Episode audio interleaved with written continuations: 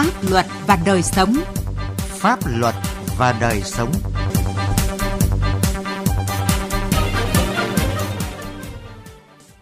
Thưa quý vị và các bạn, những năm gần đây, ngành hải quan đã rất nỗ lực nâng cao hiệu quả công tác kiểm soát các hoạt động hợp pháp liên quan đến ma túy, trong đó tập trung tăng cường kiểm soát đối với các tiền chất ma túy, chất hướng thần nhằm vừa đảm bảo hoạt động sản xuất kinh doanh của các doanh nghiệp, vừa đảm bảo hoạt động này tuân thủ đúng quy định của pháp luật và giấy phép xuất nhập khẩu các loại tiền chất, tránh bị lạm dụng để sản xuất các chất ma túy tổng hợp trong nội địa hoặc xuất bán lậu ra nước ngoài. Chương trình Pháp luật và đời sống hôm nay, chúng tôi đề cập nội dung này.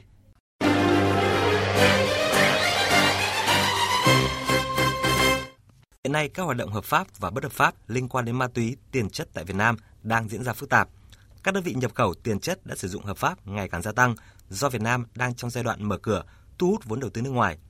Bên cạnh đó, các hoạt động bất hợp pháp ngày càng tinh vi, các công thức sản xuất ra ma túy có thể sao chép từ Internet và sản xuất một cách dễ dàng. Cơ quan chức năng mới chỉ kiểm soát được tiền chất trong khâu nhập khẩu vào Việt Nam. Các hoạt động mua bán tiếp theo của các đơn vị cá nhân, đường đi và mục đích sử dụng của các loại tiền chất này vẫn đang đặt ra nhiều thách thức trong công tác quản lý kiểm soát. Hiện nay trên cả nước có khoảng 900 đơn vị thường xuyên có hoạt động xuất nhập khẩu tiền chất trong lĩnh vực công nghiệp và y tế. Các doanh nghiệp hoạt động xuất nhập khẩu tiền chất công nghiệp tập trung chủ yếu tại các tỉnh thành phố có nhiều khu chế xuất, khu cụm công nghiệp lớn như thành phố Hồ Chí Minh, Hà Nội, Đà Nẵng, Bắc Ninh, Đồng Nai, Hải Phòng, Bình Dương, Tây Ninh – nguồn tiền chất công nghiệp nhập khẩu nhiều nhất từ các quốc gia và vùng lãnh thổ như Đài Loan, Singapore, Trung Quốc, Nhật Bản, Hàn Quốc, Thái Lan, Đức, Pháp, Ấn Độ.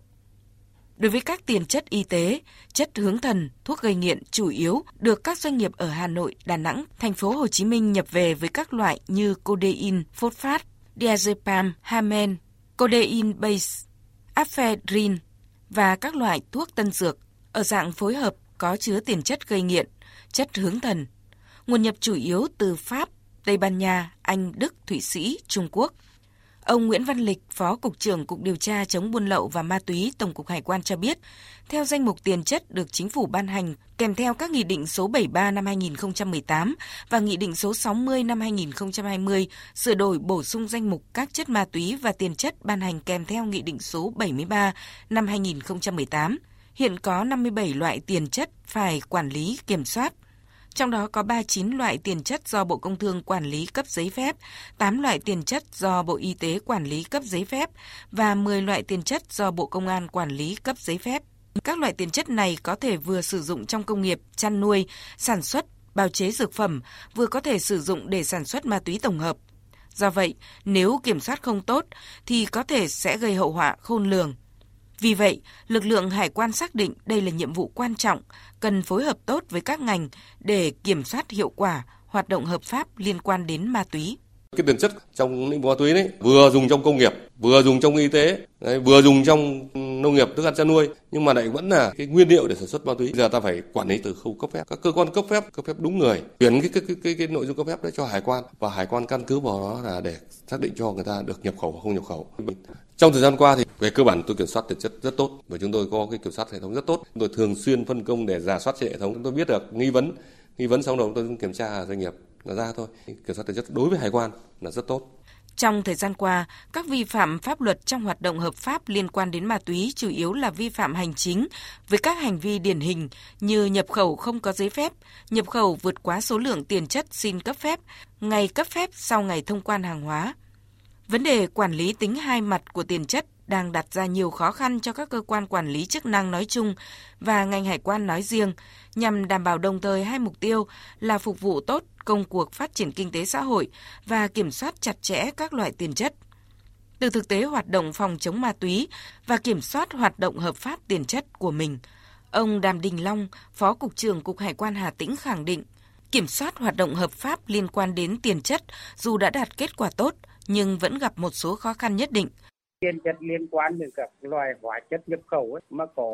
tố tiền chất có một số loài là mình không kiểm tra được bởi vì thứ nhất là có giấy phép cái thứ hai là hầu như là không không thuộc luồng đỏ. Nếu như mà trong trường hợp mà gặp luồng đỏ thì cũng rất là khó trong vấn đề là là kiểm tra cái chất ở trong đó.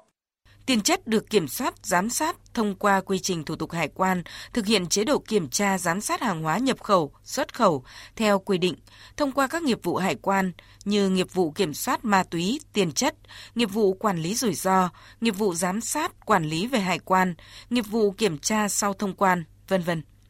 Ông Nguyễn Quang Dũng, Phó Tri cục trưởng Tri cục Hải quan chuyển phát nhanh, Cục Hải quan Hà Nội cho biết. Bên cạnh việc tạo thuận lợi tối đa cho doanh nghiệp, người dân trong hoạt động nhập khẩu, đặc biệt là nhập khẩu vaccine trong và trang thiết bị y tế, đồng thời phải đảm bảo ngăn chặn phòng chống có hiệu quả việc xuất khẩu, nhập khẩu trái phép tiền chất, ma túy, đơn vị tập trung việc phân luồng hàng hóa đến và đi các chuyến trọng điểm để soi chiếu, kiểm tra hàng hóa, tăng cường công tác nắm tình hình, thu thập thông tin từ các lực lượng trong và ngoài ngành và doanh nghiệp nhằm phát hiện kịp thời hoạt động xuất nhập khẩu trái phép chất ma túy qua địa bàn quan trọng của chi cục, đồng thời phối hợp chặt chẽ với các lực lượng kiểm tra, bắt giữ đối tượng và thu giữ tăng vật. Tổng cục Hải quan chỉ đạo các đơn vị trong toàn ngành thường xuyên ra soát, bổ sung, cập nhật các dấu hiệu rủi ro của người, hành khách, phương tiện xuất nhập cảnh, quá cảnh trên các tuyến đường để nâng cao hiệu quả phát hiện ma túy, tiền chất bất hợp pháp. Thường xuyên ra soát, đánh giá các khâu trong quy trình thủ tục hải quan để kịp thời sửa đổi, bổ sung cho phù hợp với thực tế, gắn công tác kiểm soát ma túy, tiền chất vào công tác thủ tục kiểm tra giám sát hàng hóa.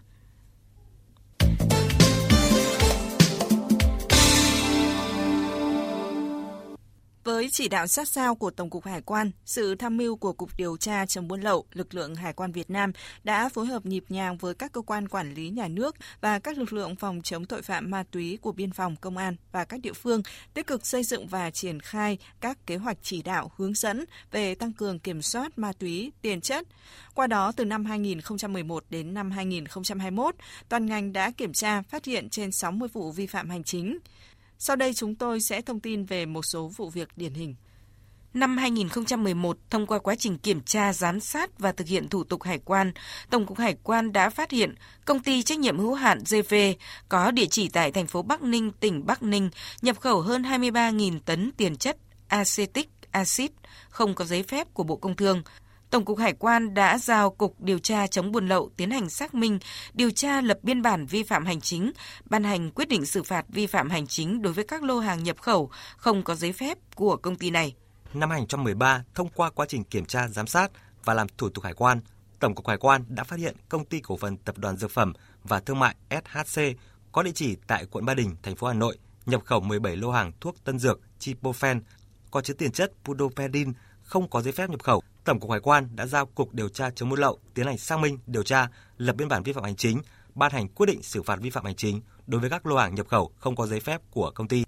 Năm 2017, Tổng cục Hải quan đã phát hiện công ty cổ phần PE, địa chỉ ở quận 1 thành phố Hồ Chí Minh có hành vi nhập khẩu nguyên liệu sản xuất thức ăn chăn nuôi có chứa tiền chất không có giấy phép, Tổng cục Hải quan đã giao Cục Điều tra chống buôn lậu tiến hành xác minh, điều tra, lập biên bản vi phạm hành chính và ra quyết định xử phạt 195 triệu đồng, buộc nộp lại số tiền hơn 7 tỷ 700 triệu đồng. Năm 2019, thực hiện kế hoạch tăng cường công tác kiểm soát hoạt động xuất nhập khẩu chất ma túy, tiền chất trong thức ăn chăn nuôi, thuốc thú y, Tổng cục Hải quan đã chỉ đạo Cục Điều tra chống buôn lậu tiến hành điều tra và phát hiện hành vi nhập khẩu không có giấy phép của một số doanh nghiệp – như công ty trách nhiệm hữu hạn VB sau khi xác minh, điều tra, lập biên bản vi phạm hành chính và ban hành các quyết định xử phạt buộc nộp vào ngân sách nhà nước tổng số tiền hơn 7 tỷ đồng. Điều tra xác minh đối với công ty trách nhiệm hữu hạn một thành viên MH về việc nhập khẩu thuốc thú y có chứa ma túy không có giấy phép của cơ quan chuyên ngành, chuyển hồ sơ vụ việc cho cơ quan công an tiếp tục điều tra xác minh.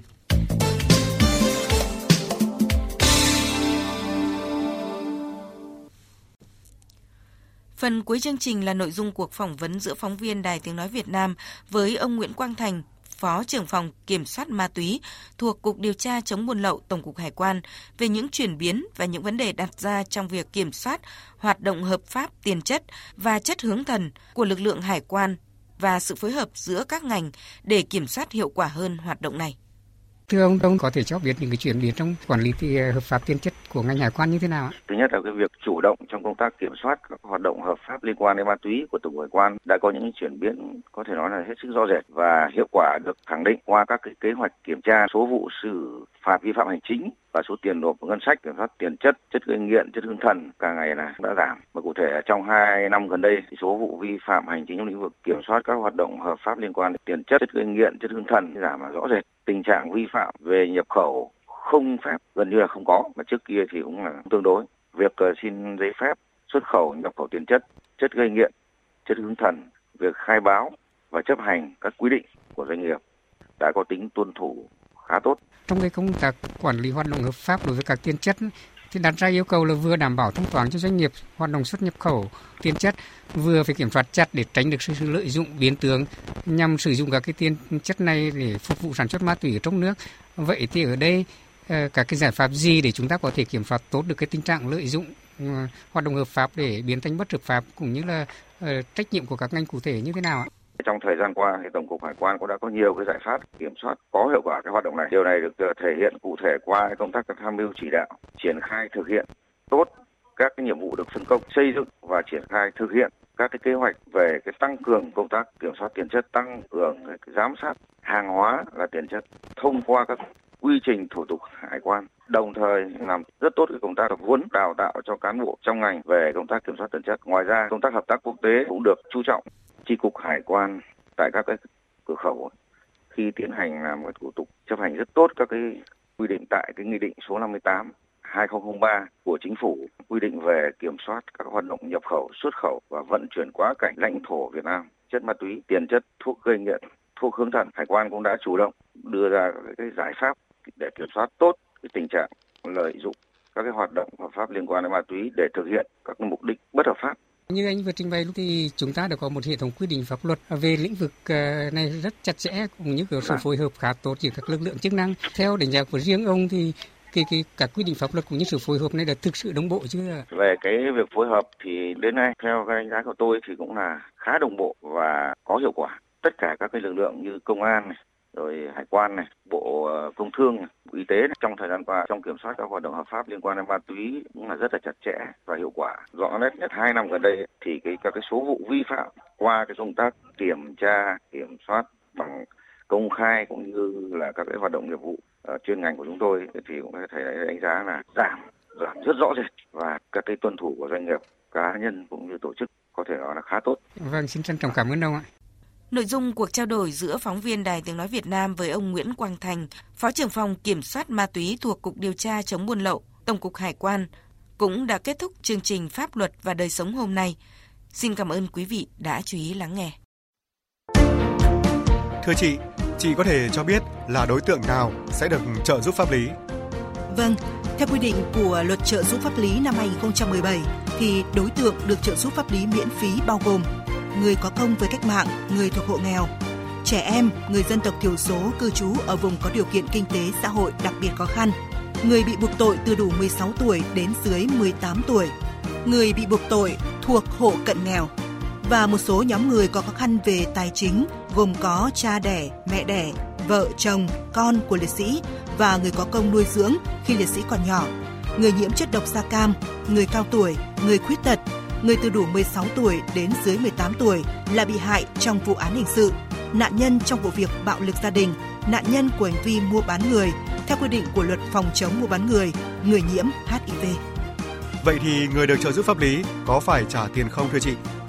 Nếu họ là người được trợ giúp pháp lý thì sẽ được trợ giúp pháp lý mà không phải trả tiền, lợi ích vật chất hoặc lợi ích khác. Vậy chị có thể cho biết là làm cách nào để liên hệ với Trung tâm trợ giúp pháp lý nhà nước anh hãy tìm địa chỉ liên hệ và số điện thoại của Trung tâm trợ giúp pháp lý nhà nước theo những cách sau đây.